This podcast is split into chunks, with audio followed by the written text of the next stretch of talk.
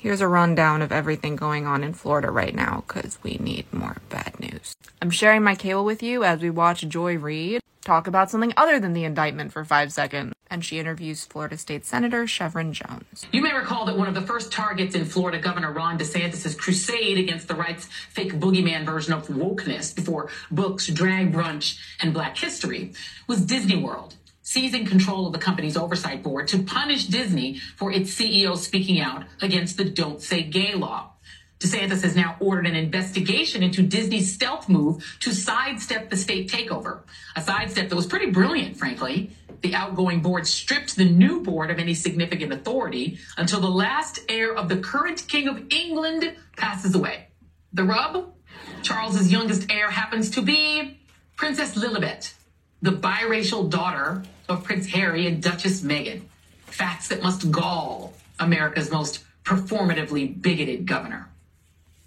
Disney's chief executive Bob Iger blasted DeSantis as anti business and anti Florida for his continued push for control. DeSantis is battling the Magic Kingdom to tally conservative victories ahead of a likely bid for the Republican presidential nomination. But it isn't just Mickey Mouse that he wants under state control. Today, the Florida Senate passed a DeSantis backed abortion ban, prohibiting the procedure after six weeks before most women even know they're pregnant. Also today, a week after a Nashville school shooting left six people dead, DeSantis legalized carrying concealed weapons without a permit. The gunshine state strikes again. And joining me now is Florida State Senator Shevrin Jones.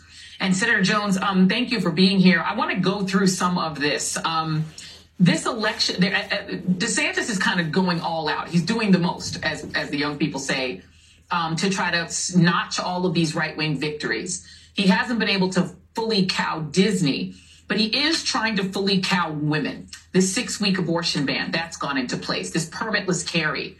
Um, what has been the reaction on the ground? Well, the reaction has been exactly what we think, what we, see now. Uh, we see advocates all over the state of Florida who are now in Tallahassee. And truth be told, know, Republicans are not serious joy about less government. They are working overtime to be the teacher, to be the parent and the professor, and they want to control businesses, what happens in the bedroom and what happens in the doctor's offices. Uh, and while they are doing these extremists, uh, these policies that's really attacking Americans' rights and making us less safe, the Democrats are focused on the right issues here within the state of Florida. Uh, you just talked about the six-week abortion ban, the permitless carry bill that uh, that we just passed on Friday. All of these things that are happening in Florida are not making us safer; they're making us less safe. And they, they call us the free state of Florida. It's not the free state of Florida at all. Let, let, me let me ask you about this uh, this this uh, ability to carry uh, permitless carry. Um, we see literally students are in the streets uh, in Tennessee, um, and you have three legislatures, the street state legislators who are being threatened with expulsion for standing with them. There are huge protests going on in Tennessee. We know March for Our Lives actually originated in Florida um, after Parkland what has been the reaction of, of, of, those those young activists? Because you know, I can only imagine the the, the mix of Florida's tourism economy, beaches, places like Disney, where apparently you're not allowed to bring firearms. Can Disney maintain its prohibition on firearms inside Disney World given this new law? Well, Disney, um, a lot of the business uh, business communities were very uh, uh, very vocal about permitless carry and how unsafe it is. And if you want to ask really what the young people are doing um, now, the young people are raising their voices. Just right now, outside of the Capitol, there are a group of young people in front of City Hall right now at seven seven thirty p.m. and they are raising their voices, whether or not the bill has passed or not. You know, Gen Z are, is showing us one thing that they will not sit back and allow government just to continue to roll roll over and do what they what they want to do. Even today in the Senate, uh, while people say say was inappropriate, listen, they're raising their voices in different ways. They stood up and they make it clear that you know, listen, if you don't want an abortion, don't get one. Uh, and then and they, they just kept chanting different things. Of course, they shut the Senate um, chambers down for a few minutes. But listen, these young people are very clear what's happening, and I promise you, they will be the ones voting in the upcoming election.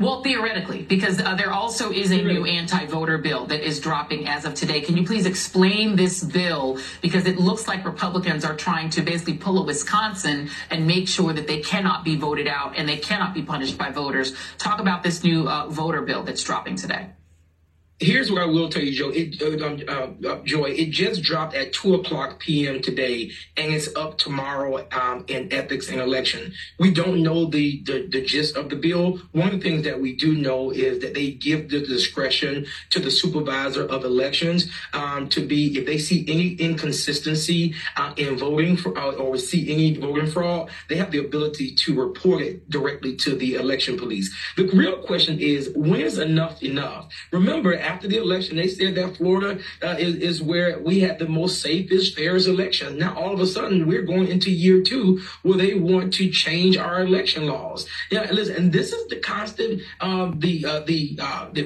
push against democracy that we're continuing to see uh, in Florida because they can't win fairly. So the only way to win is by doing things like that, changing the voting laws, making it harder for individuals to vote. It's not democracy at all. I think we all can agree on that. It, it is interesting to see Florida turn into a state where it's basically um, a, a, a, abortion is banned.